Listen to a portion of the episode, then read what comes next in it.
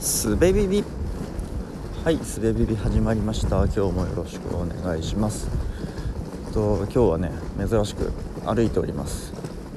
で出張に行くんですけど出張に行くべくあのガラガラのねスーツケースあれを引いているのでいつもとは違う感じのノイズが入っていると思います。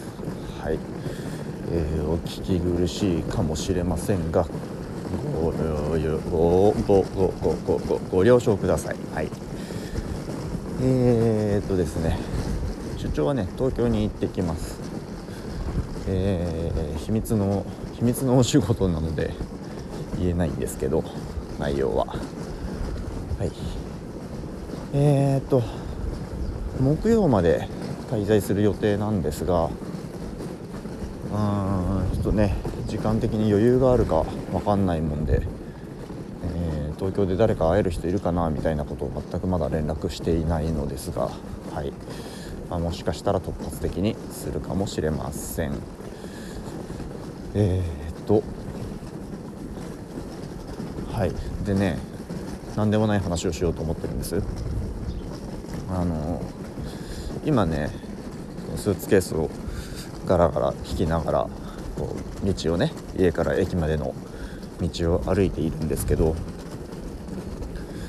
あのパンツのゴムがゆるゆるなんですよ。お何の話が始まったんだって感じですよね。ええそうなんですよ。ゴムが緩いんです。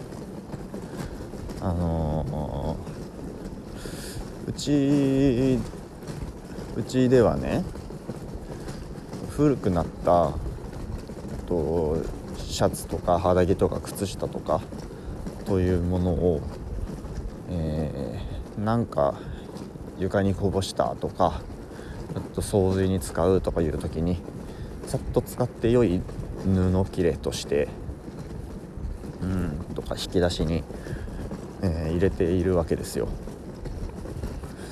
だからうんとこうやってねもうこの僕パンツ紐ゆるゆるのゴムゆるゆるのパンツはもうその引き出し行きにしようとえー、思っているわけですけどさすがに履いたまんま洗わずにそこに入れるということはしないわけですよ。一応洗ってから入れるんですね。だけど、えー、洗って畳まれたパンツはもうゴムが緩いかどうかということを匂わせないわけですよね。で履いてみてでしばらく歩いてみてあこれはあの緩いあいつだなということに気づくわけですよ。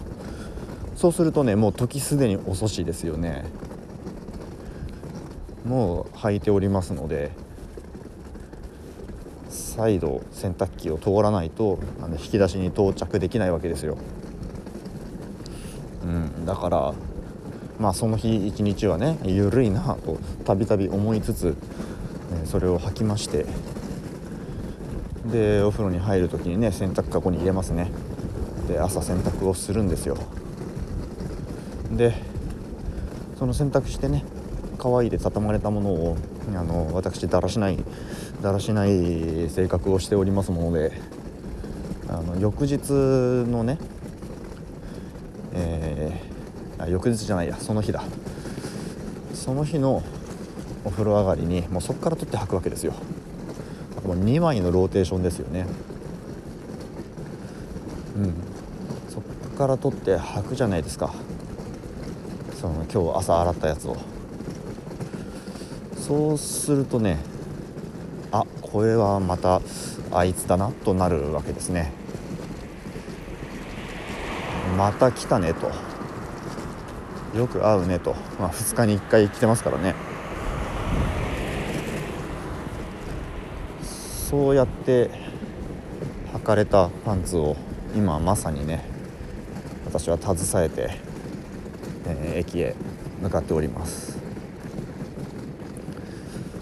これねどのような対策をすればこのような事態がなくなるのかね、えー、あのダボス会議とかでぜひ議論してほしいなと思っているんですけども。いや嘘ですね。思ってないですね。えー、まあそういうねちっちゃな困りごとを抱えながらそれでは東京に行ってまいります。